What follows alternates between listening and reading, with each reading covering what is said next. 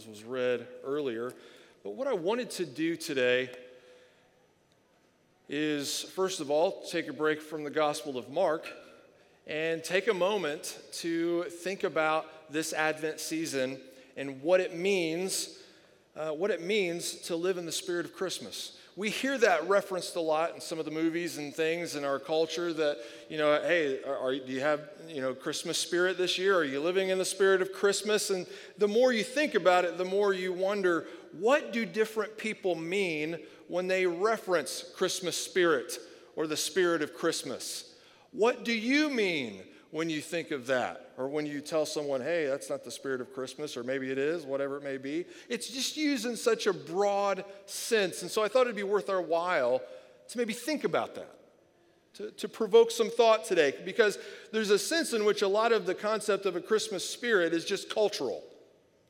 It's just this time of year. We want to get in the mood, the Christmas mood, right? It's a festive thing. Let's do Christmas stuff together.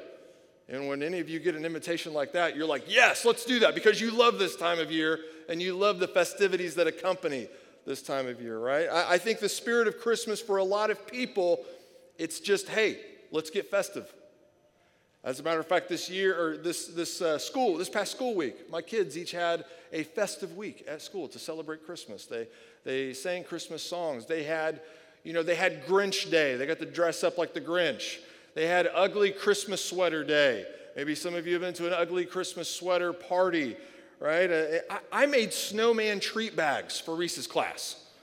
I was proud of those, excited to pass those out to the kids. We think a lot of this time of year we can't wait to listen to Christmas music. Some of you have been listening to it since October, and you need to admit it. You immediately, like Halloween ends, and you flip on Christmas radio on Siri in your car or whatever it may be, and you've been listening to Christmas music. Some of you just never stop all year round. Full disclosure, this year I've been just addicted to James Brown Christmas album. I'm a lifelong James Brown fan. My dad got me a greatest hits when I was a little kid for Christmas one year, and it stuck with me. I've just been listening to James Brown my whole life. I don't know. So his Christmas album, man, I've just been wearing it out this December. So not the best role model. It's so good, though, the music's. I think for a lot of people, what they mean by getting in the Christmas spirit is just getting in a sense of generosity, giving. It's a sense of being generous, a season of not only getting that tax write-off, but to give to others, to give a gift to someone. There's so many different efforts, even within our community, Christian or not, that take part in very generous donations or generous projects in and throughout our community. And our church even partners with other churches to take part in the Christmas feast, which I know we'll take more volunteers for. If anybody wants to participate in the Christmas feast this year on Christmas Day, man, we take meals to everyone all over Marietta. And so it's a fun time to be generous this time of year. And I think for a lot of people, it's just that spirit of generosity. That's what they refer to when they think of the spirit of Christmas. And many of you, what you look forward to most is showering your friends and family with gifts. The Christmas celebrations. Your Christmas trees at home have gifts all around them, and you can't wait for your kids to open them up. I mean, that's a fun thing to do, and it's a great thing to do. I think at the heart of what a lot of people mean when they refer to the spirit of Christmas is simply family time. To get together and to take a break from the rhythm of life and go home. I'll be home for Christmas. All the songs sing it, right? There's no place like home for the holidays. But I think for a lot of people, even if we went out, again, Christian or not, what does this time of year mean to you? I think at least one thing that almost everyone can appreciate about this time of year is the peace that it can bring. It's a pause, right? It's a timeout. It's a cultural timeout. We're going to stop what we're doing, and we're going to take a break. I think anyone, no matter who they are, no matter what they believe, they at least appreciate that spirit of Christmas, the spirit of taking a chill pill, relaxing for a while with family. But it's amazing, though, when you think of how this time of year and the spirit of Christmas can just stop everyone for a moment. It brings about some peace. No matter what's going on sometimes, no matter how chaotic the world may get, we all take time to just stop this time of year and just get some peace, get a break. There's one moment in history that I think exemplifies this more than anything else. Have you ever heard the war story from World War I of the Great Christmas Truce?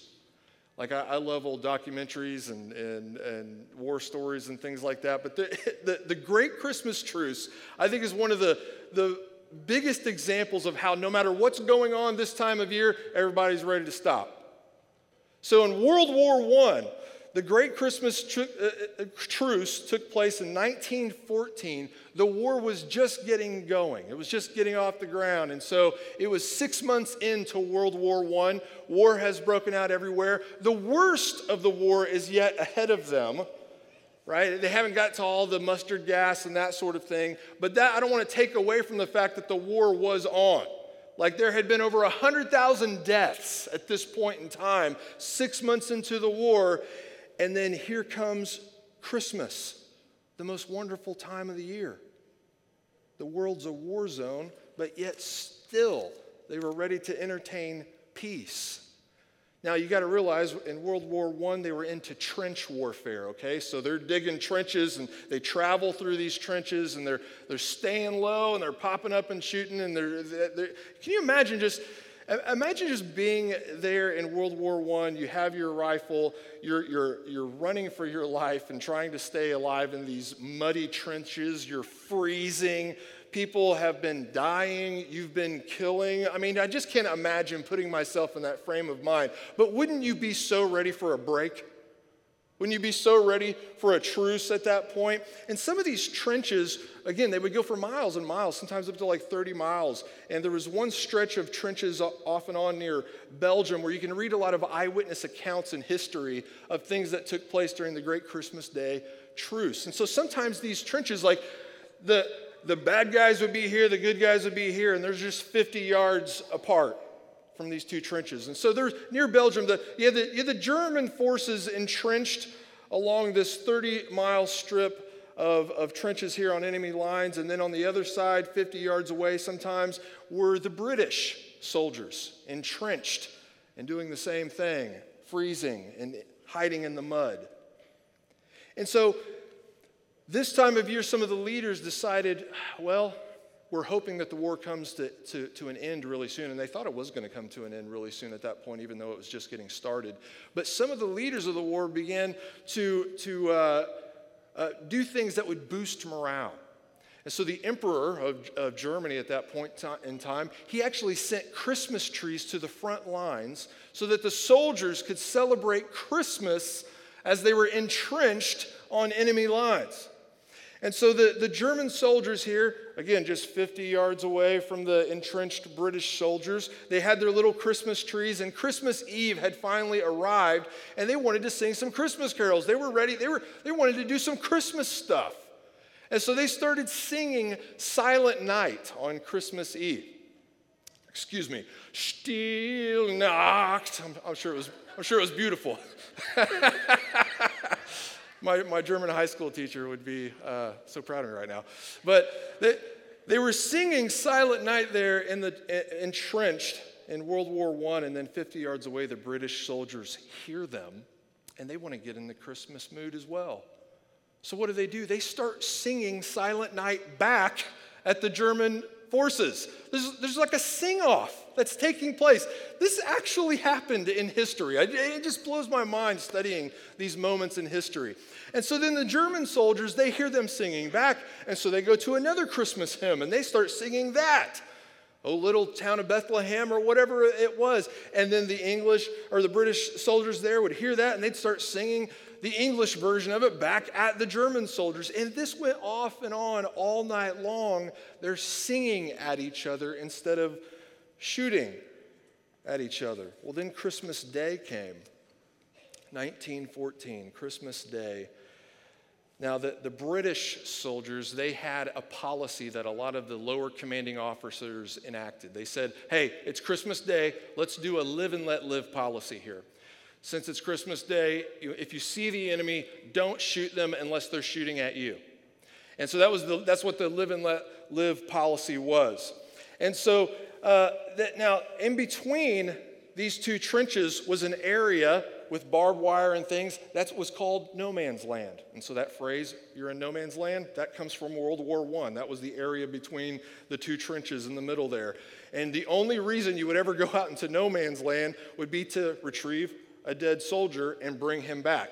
And there was kind of an unwritten rule that if you were out there retrieving a dead soldier, you wouldn't shoot at enemy forces if they were collecting dead bodies or something like that. But so they've been singing all night long, and the British soldiers look up and they see some of the German soldiers coming out of the trenches into no man's land. And they're waving their arms, and they don't have weapons. And they're walking out there and they're like, hey, come over here. Of course, the British soldiers are like, you come over here. How did these conversations go down? It just blows my mind. And so they agree to meet halfway. And they start shaking hands and they start having conversations and just spending time together because it's Christmas Day. This peace that surpasses understanding, right? It's almost as if it's just taking place in the most unexpected time, unexpected moment. And they even started to exchange gifts. What can we give these soldiers to celebrate Christmas today? Everyone started grabbing their beer and cigarettes and bringing it out to no man's land and sharing beer and cigarettes with the soldiers. So, I mean, if you would have thrown in lottery tickets, it'd be just like your Christmases at home this week. So they're out there exchanging cigarettes and beer and wine or whatever they have with people they were shooting at the day before. There's one account where a British soldier, he had a soccer ball and he threw it out into no man's land. And they all go out there and start playing soccer together. Like, it's wild to think that some of these moments in the Great Christmas Truce of 1914 lasted for days, even up until New Year's Day. They're just hanging out in no man's land, celebrating Christmas. And then the next day, they go right back to killing each other. And the war was just getting started. How does this time of year do that to us? What is it? What is at the heart of the spirit of Christmas? I mean, you talk about a moment like that. Talk about a moment of peace on earth and goodwill towards men. Like that must have just been an insane moment in time. And it didn't happen the next year. It didn't happen the year after that. Matter of fact, the leaders in the war, they kind of smacked everyone's hand. Don't do that. There is a memorial. Fast fact, you can go find a memorial over there that commemorates the Great Christmas Truce. But the Christmas spirit, the songs and the traditions and the peace that this time of year can provide, it's just like that moment of chaos. It seems like everything pauses for a moment. It's peaceful. We do these things every year, and then we get right back to the grind. We get right back to the craziness. But what is it about that moment that we can all just stop? Well, I want us to think about a biblical spirit of Christmas as best we can, and there's probably a number of ways we could define a biblical sense of the spirit of Christmas, but I want to pick one path here today and stick with it. I think this, though, what we celebrate in the spirit of Christmas is that which is eternal. It's not that which is temporary. But the heart of the matter when we celebrate Christmas is the possibility of eternal peace has arrived, not just temporary peace. I want to read to you a passage out of that Luke 2 section that we just had John and Taylor read to us. Luke chapter 2, they read verses 1 through 20, but I just want to read verses 10 through 14. It's that moment in which the angels appear to the shepherds. And I want us to listen to what the angels tell the shepherds there. I want to start at verse 10. It says, "And the angels said to them, 'Fear not, for behold, I bring you good news of great joy that will be for all the people. For unto you is born this day in the city of David a Savior who is Christ the Lord. And this will be a sign for you. You will find a baby wrapped in swaddling cloths and lying in a manger.' And suddenly there was with the angel a multitude of heavenly hosts praising God and saying, "Glory to God in the highest, and on earth peace amongst those with whom he is pleased." Two things jump off the page to me that I want to point out. That good news that that angel had to bring, that good news was for everyone. That was for all the people. This good news that we celebrate, it is a message for everyone. It is a message that was meant to go out into the world, and it keeps going out into the world for everyone to hear. But the peace, if you noticed, the peace that this good news results in is exclusively for those with whom he is pleased with. There's a distinction made there. Now, there is a chance you're reading the King James Version or the New King James Version, and those two versions are different than all of the other English translations, because in this particular moment, they didn't have access to all the earliest translations, and what we read in our ESV or any other English translation is more precise, that this peace was for those with whom he is pleased. So it begs the question, is God pleased with you? If you were asked that question, is God pleased with you? How would you go about answering that question? What is it that you feel like you would have to stand on, even if you began to answer that question? Is God pleased with you? Well, apart from the gospel, if you asked me, why is God pleased with me, it becomes a real head scratcher for me. Like, what could I have possibly done that God would be pleased with me? Apart from the gospel, that is a terrifying question to ask. Have I done enough good that God is pleased with me?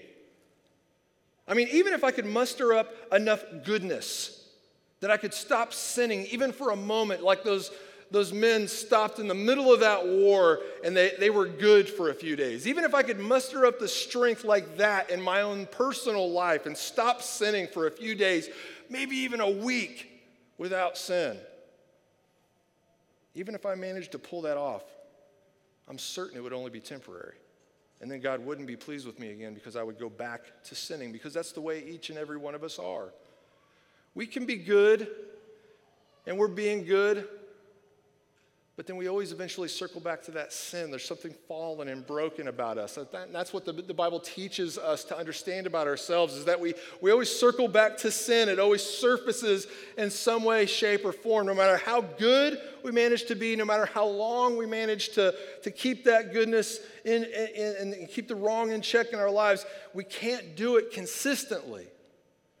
And so the good news about this time of year is that this Christ has provided this peace. That's the spirit of Christmas, is to remember that the answer to this endless cycle of corruption that we live in is Jesus. Like, when you think of having peace with God eternally, you need that problem solved for you, because you can't solve it. And that's what the good news of Jesus Christ is. Like, so another way that the Bible teaches us to think about our peace with God, it teaches us that God is perfectly holy, and that we have fallen short of his glory, and we have fallen short of his perfection. And it teaches us to even think of it sometimes in the terms of money. And so when we sin, ultimately that sin is against God, and that sin puts us in debt to God. And so when I do good, then do bad. We think of these things almost in financial terms at times in Scripture. And so when I think of the goodness that's in my life and what goodness I have to offer God, I'm living in extreme poverty. Like, if I could just muster up all the goodness and present it to God, I believe it would be pathetic, because he is perfectly good and perfectly righteous. And when I think about the sin in my life that I've accumulated up to this point, I am in debt up to my eyeballs, right? I've made a lot of mistakes. I keep making mistakes. I keep accumulating more debt. Jesus is the answer for this, because Jesus is Emmanuel. He is God with us. And when he arrived, he is unfathomably rich when it comes to good works. His wealth in terms of good works, I mean, his wealth, it goes beyond what we can even possibly understand. He was sinless. And so when he came, In the incarnation, when he entered his creation to redeem us, he came extremely wealthy, but he became poor. He became poor to pay our debt and give us his righteousness. That's the gospel. That's the good news. And so when you think about, is God pleased with me? When you try to answer that question, when you contemplate that question, we think of the gospel of Jesus Christ. Is God pleased with me? Yes, because of Jesus. My debt has been paid, and I am unfathomably wealthy because I have gained an eternal inheritance because of his goodness and his sinlessness. Paul phrases it like this. Let me just read what he says. For you know, and this is my favorite Christmas passage, even though it's not a Christmas passage at all. 2 Corinthians 8, verse 9. For you know the grace of our Lord Jesus Christ, that though he was rich, yet for your sake he became poor, so that you, by his poverty, might become rich. That's what the Advent season is all about, to remember why he came and what he accomplished. What is the spirit of Christmas biblically? I want to simplify it in these terms. It's this. It's living in this reality. I don't deserve anything, but I've been given everything in Christ. I don't deserve a single thing from God, but he's given me everything. It's all about his grace and the peace that it brings. And so that's the joy and that's the peace that we want to circle back to every single Christmas season. We want to live in that spirit of Christmas so that we can not just have temporary fun or temporary festivities, but that we can live with an eternal hope and joy that comes from the gospel of Jesus Christ. And so we want to walk into a time of communion like we do every single Sunday to remember that wealth that we have in the gospel of Jesus Christ. And so if you have one of these communion cups, if you don't have one, there's more located next to the exits there. But I want to lead us in a word of prayer, and then we'll go into a time of communion. Lord, again, we thank you for this time of year. I do enjoy all of the festivities. Lord, I enjoy the Christmas shows and movies. I enjoy the music. I enjoy the lights. I enjoy the presents. I enjoy the Christmas trees. I love all that stuff. It's fun. But Lord, we have this time of year to remind us of something that goes so far beyond that. We remember, Lord, this time of year, we remember that you sent your son to live and die for us. And he has risen again and ascended at your right hand. And it's because of his intercession and his works alone that we have eternal hope and eternal peace, something that will not fade away, something that won't just come around once a year for a moment, but Lord, something that will last forever. Lord, help us to remember that hope today that we have and live with, that we can spread that joy and that spirit of this time of year. And it's in your name we pray.